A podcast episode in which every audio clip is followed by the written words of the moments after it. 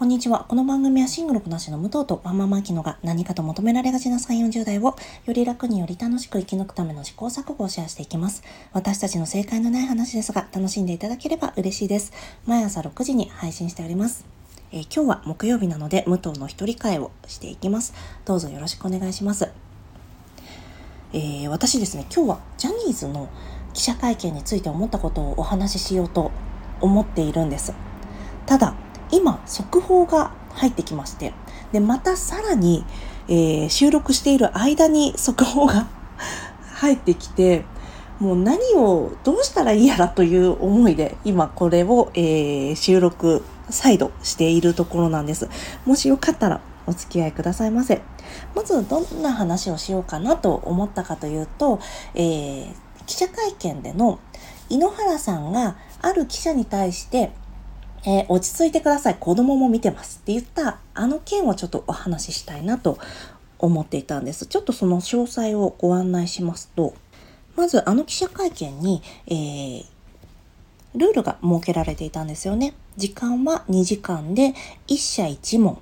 で、サラ問いは受け付けませんということです。ちょっとサラ問いというのも、えー、ご説明するんですが、サラ問いっていうのがさらに問うという2回目の質問になるんですが、例えば一つ目の回答で、よあ、間違えた。一つ目の質問で要領を得ない回答が返ってきた。ということは、じゃあそういうことなんですか？イエスかノーで答えてください。というような二つ目の質問ができないということなんですよね。それのルール何なんだよって思うんですけど、これは、あのー政治家の囲み取材とかでもサラ問い NG という謎ルールが今あるんですよね。まあそれはいいや。というルールが設けられていました。記者会見の後半に司会者から当てられなかった記者が、えー、マイクを通さずにちょっとルールを逸脱して2回ほど生声で質問をしたそうなんですね。それが望月磯子記者なんですが、それに対してまあ東山さんと、えー、井ノ原さんがお答えになったんですよね。で、その時に井ノ原さんが、子供たちも見てます。こういった揉めているところを見せたくありません。落ち着いていきましょう。というのをお話しされたんです。で、その時に、あの、その落ち着いていきましょうという発言に対して、会場のプレスから拍手が起きたんです。まあ、皆さんもうね、ニュースなどで散々見ていらっしゃると思うんですが、これを見てどう思われましたでしょうか？私がツイッターを観測してある限りでは賛否両論もしくはまあ非の方が多いんじゃないかなと思いましたね。えー、ちなみにニュースなどを見ていると、望月記者が暴走、命なだめるというような見出しがついていました。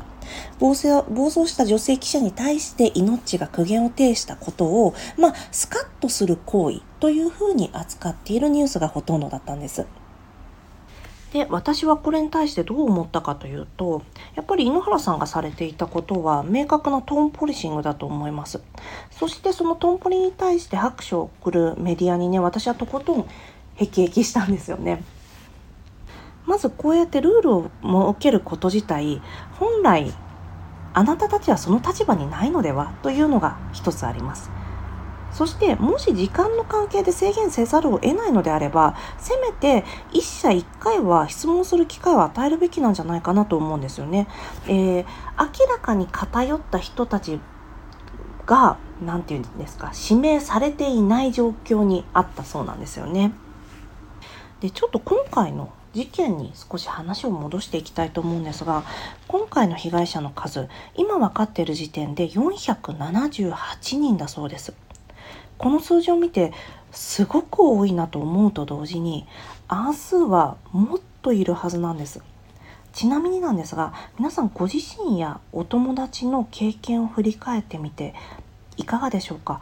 例えば痴漢にあった時であったりとか、えー、指導者や監督者まあ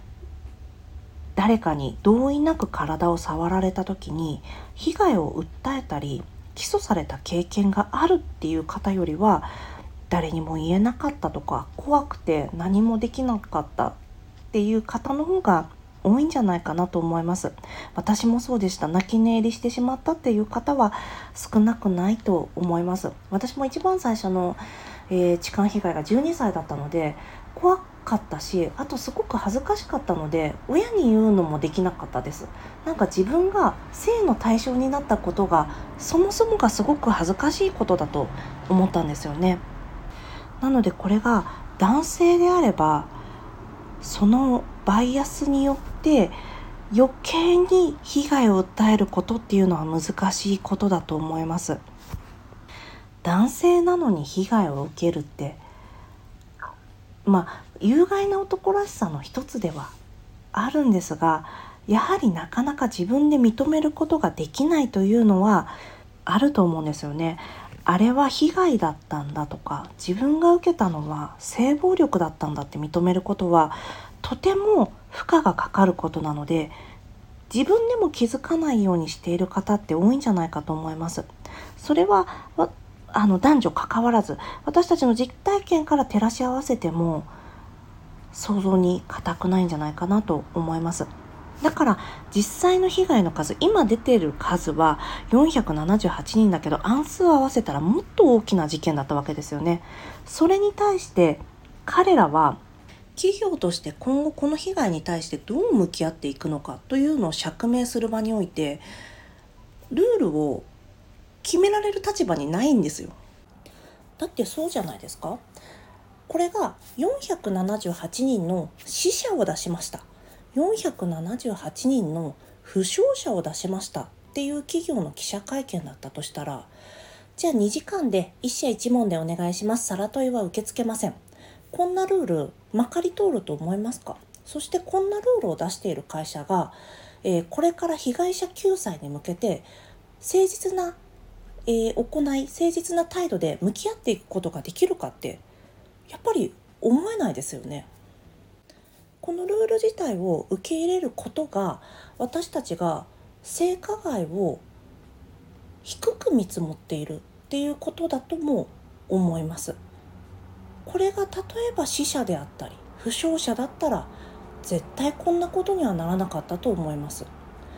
長年ずっと負傷者を出していることを隠蔽していたその企業のルールをみんな聞くと思いますか？多分聞かないですよねでも今回はみんながそのルールにのっとってやるんだという気持ちがどこかであるわけじゃないですか。こういった性加害をすごく矮小化している態度。そのことにも私は問題があるなと感じています。もし本当に時間の制限があるのであればえー、質疑の回答自体は、まあえー、メールなりファックスなりいろんな回答の仕方がありますので時間がいっぱいになってしまったということであればいくらでもここから被害をどうしていくかという話をするのに対してそんなこといちいちできないよって言ってられる立場でもないです。それがせめてもの誠実な姿勢であると思います。それに対して私がより辟易としたのがメディアの姿勢です。ジャニー喜多川氏の性加害を会社ぐるみで隠蔽していたんですよね。しかも小さな不正ではないです。この今明るみになっているだけでも何百人という被害者が出ている本当に史上類を見ない最悪な事件の話を今しているんですよね。それを隠していた会社が勝手にルールを設けて、それに対して逸脱した記者をルール違反はやめてください。まあまあ落ち着いてください。という発言に対してよく言ってくれたというような拍手がそこの場で起こるっていうのは今までやってたこと何だったんですか？という気持ちになったんです。だってこの性加害の事件はもちろん本人が一番悪いんですがそれを隠蔽してきた会社そしてそれに加担したメディアの責任っていうのをここ1ヶ月ぐらいずっとやっているわけですよね。にもかかわらずまたその会社のルールにのっとってそのルールから逸脱した人をやり玉にあげる。それって今までと何も変わらないですよね。あその男性アイドル出すんだったらうちのタレントは出しませんよ。そのうちのタレントのスキャンダルを、えー、ニュースで報じるんだったらうちのタレントは出しませんよ。ジャニー喜多川のニュースを報じるんだったらうちのタレントは出しませんよ。こういったルールに今までメディアが従ってきたから今このような状況になっているっていうのを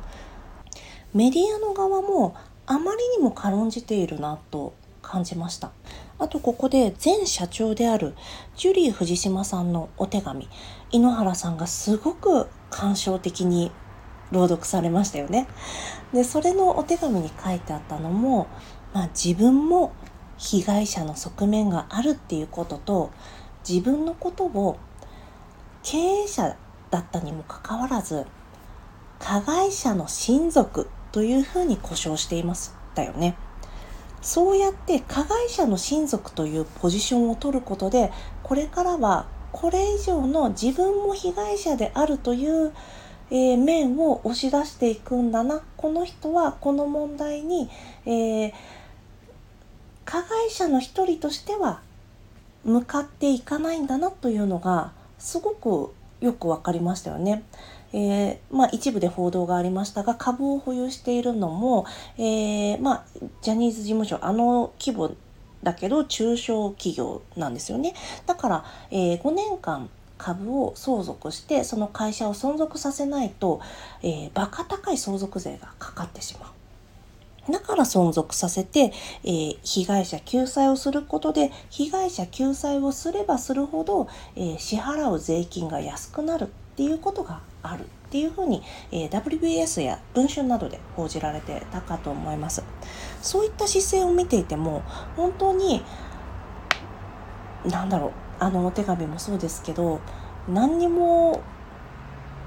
被害者のこととかはまあ別にやっぱりどうでもいいですよね。というふうに感じたのが正直なところです。ちょっとまた話戻っちゃうんですけど今回のあの拍手も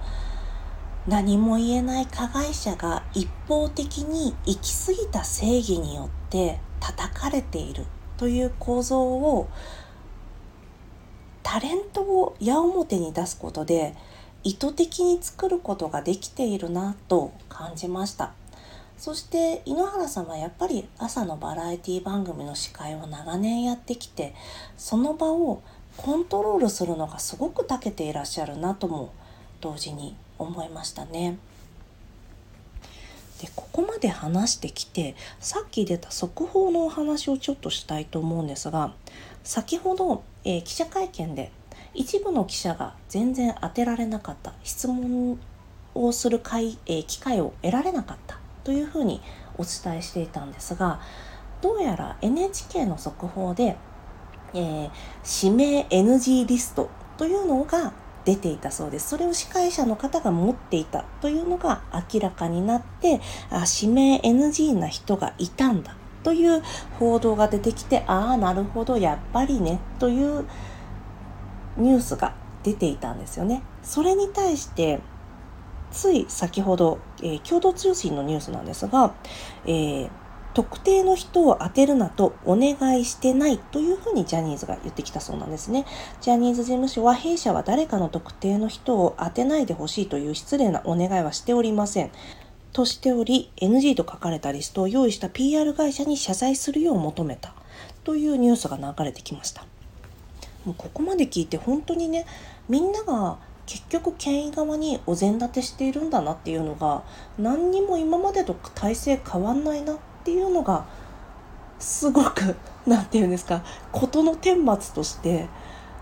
えー、伝わってきましたよね。結局元社長は、えー、自分の相続税逃れのために株を100%保有してそれで資産を少しずつ小さくしていくっていう目論みが分かっているし、えー、矢面に立ったタレントは、まあ、東山さんはずっとねおそらくまあどういったことを質問されているかに対して答えるのが苦手なんだと思うんです。なんかご飯論法って言われてたんですけど、あれはご飯論法を選んでいるというよりも、多分東山さんご自身があれを回答を、えー、質問されたことに対して回答するということことがなかなか難しいのかなと思いましたね。で、えー、井ノ原さんは井ノ原さんで今回すごくねあ政治家に向いているね というね、えー、側面が見られたなと感じているところです。まあ、これから被害者の方に対してどこまでをどのようにいくらカバーするのかっていう話がメインになってくると思いますがそれも注視したいなと思っております。皆さんは今回の、えー、一連のジャニーズの記者会見どう思われましたでしょうか？もしよかったらハッシュタグやコメントなどで教えていただけますと幸いです。ではここからちょっと雑談に入るんですが、えー、実はここからの話は本当は冒頭に持ってきて、えー、このジャニーズの記者会見の本題とつなげてお話ししようかなと思ったんですがちょっと前段が長すぎるなと思ったのでここで雑談としてお話ししたいなと思います。もし興味がある方だけ、えー、聞かれてみてください。ここから本当にね雑談です、えー、数年前からなんかよく感想にこの作品は誰のことも批判しないこの人は誰のことも批判しないというような感想をよく見かけるようになったなと思ったんです。本当に、えー、いろんなところで見かけましたね。ポッドキャストのレビューとかあとなんだろうなお笑い芸人さんに対しての感想とかバラエティとか本当にいろんなところで見かけています。まあ、えー、その時ね誰のことも批判しないとか否定しないとか非難しないとか表現は様々なんですけどおそらくね発言されてる意図としては同じ意味合いを含んでいるんじゃないかなと思います。で最初のうちは誰かをいじったりからかったりしないだから安心して見られるっていう意味なのかなと思ってたんです。でそういうことが言われてからちょっと時間が経ってきて人間関係でもよく聞くようになったんですよね。あの人は私の言うことを否定しない、えー、非難しない批判しない、えー、全面的に肯定してくれるだからあの人といるのが好きなんだというような文脈で聞くことが多くなってきたなと思っています。多分これ何て言うんですかねカウンサーカウンセラーの方に求めるみたいに需要共感傾聴需要傾聴共感かみたいなものを求めているっていうわけではないと思うんですがやっぱりあんまりにもなんだろうなこういう批判的な視点視線にずっと、えー、浴びるのは誰だって疲れちゃうしセーフティーゾーンで発言したいことってありますよね。だからまあそれ自体は、うん、友人関係においてはあるんじゃないかなと思います。やっぱりね批判ばっかりしてくる人と一緒にいても疲れちゃうしあとなんかすごく否定形の言葉使う人と一緒にいるのもやっぱり疲れちゃうしね。なんですけど最近すごくねこの言葉がいろんなところで聞かれるようになるとちょっとなんだろうな少しうーん何て言えばいいんだろうな。危険な匂いがするっていうとちょっと違うかもしれないんですが少し危機感を感じてるんですよね。この友達同士ってもちろんね需要傾聴共感。それだけでも友人関係って別にいいと思うんです。批判的な視点が友人関係の間にはなくたって全然いいと思うんですけど私自身はそれをあんまり望んでないんですよね。全部が全部ね受け入れられるものじゃないっていうのは前提としてお互い別の人間なんだから全部が全部受け入れられるものじゃないっていうのは前提として持っておくべきだから批判されたくないっていうことをベースに友達付き合いをしちゃうと後々きついんじゃないかなというのもちょっと思ったりするんですよね。でもそれ自体はまあえーと、その人のねコンディションにもよるし苦手な人とわざわざ付き合う必要ないのでもちろんそれぞれの考え方があってのことだろうなと思うんですよね。なんですけどこの批判されたくないっていう気持ちが転じてなんとなく今は批判する人は悪い人というニュアンスを感じるんですよねいろんなところで。それぞれの考え方があるというのはもちろんベースであるべきなんですけど批判されたくないその気持ちが自分も誰かを批判したくないになって批判する人は悪い人だというふうに転じているんじゃないかなと思うんです。で今回の、えー、ジャニーズの記者会見で拍手が起こったこと。それもまさに批判する人は悪い人で批判する人は自分たちにとって不快な存在なんだ。というふうに私は今回捉えたんですよね。でもクリティカルな視点って誰しも必要なものだと思うのになのにいつか私は人のこと批判したりしたくない。私は誰からも批判されたくない。って何て言うんだろう。批判自体をそもそも生じさせない。それって健全なリレーションシップではなかなか難しいのではと思うんですよね。批判があったっていいんじゃないかと思うんです。別に。だってしょうがないじゃないですか考え方違うんだから。なんだけど批判されたくないし批判したくないしじゃあ批判する人が悪いそんなん全然発展性もないなって私は感じるんですけどまあ批判する人は今の時代は誰かにとってすごく不快な人というのがなんか共通認識になっているのかなというふうにちょっと思ったんですよね。あと同時にこれちょっとまた話がね別の方向に行っちゃうんですけど自分の機嫌は自分で取れみたいな言葉あるじゃないですか。あれってもともとは自分の気持ちを鼓舞するための前向きな言葉だったはずなのにいつの間にか不機嫌な状態でいるなよという教養のような言葉になってきちゃったんじゃないかなと感じてるんですよね。それは何て言うんですか？ポジティブでいろみたいなそれとはまたちょっと違うかなとは思うんですが人はね人の不調が許せないなって私つくづく思ってるんですよね。もちろん機嫌な状態で不機嫌さで人を動かす人はダメだと思いますよ。本当あの出直し的なって感じだと思うんです。それは子供の時にたくさんやって不機嫌さで人は動かせないよっていうのをどっかで学ぶべきだからもちろんそれはないと思うんですけど不調の時に不調のままでいることもなんか人は許せないなって思ってるんですよね。それは私も含めてなんですけど例えば友達が、まあ、失恋しました。すごくなんだろう辛そうにしている。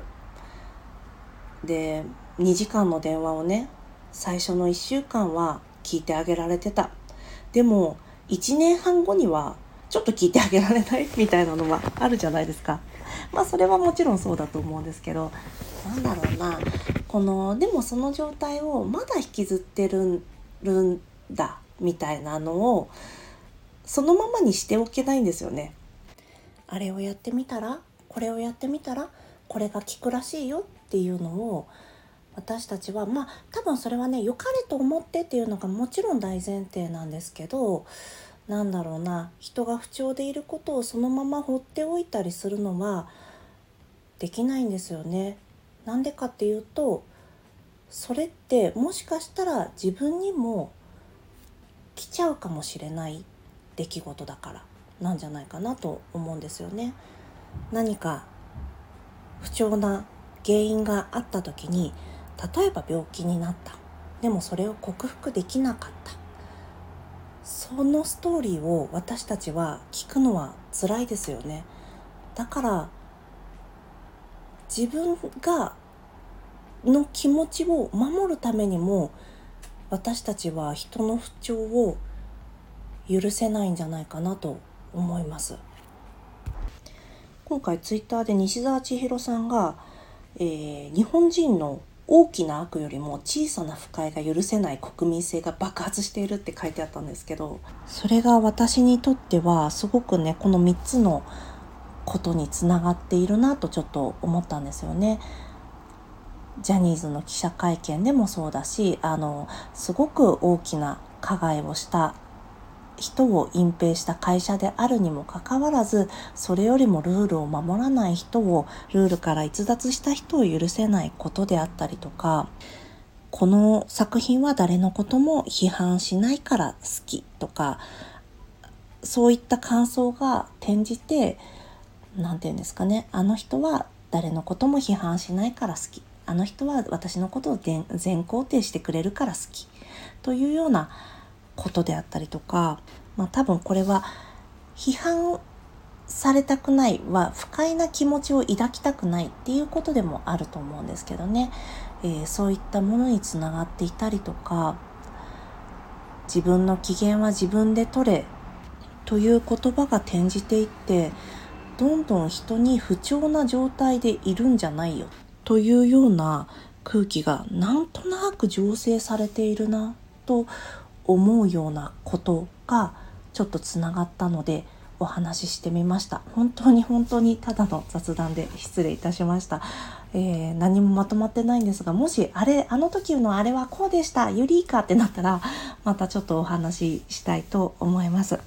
え、今日も最後まで聞いていただきありがとうございます。この番組はスタンド FM はじめ各種ポッドキャストで配信しております。ハッシュタグ正解のない話でつぶやいていただきましたら私たちがいいねやコメントしに参ります。皆様のフォローやコメントいただけますと大変励みになりますので、ぜひお待ちしております。ではまた次回失礼いたします。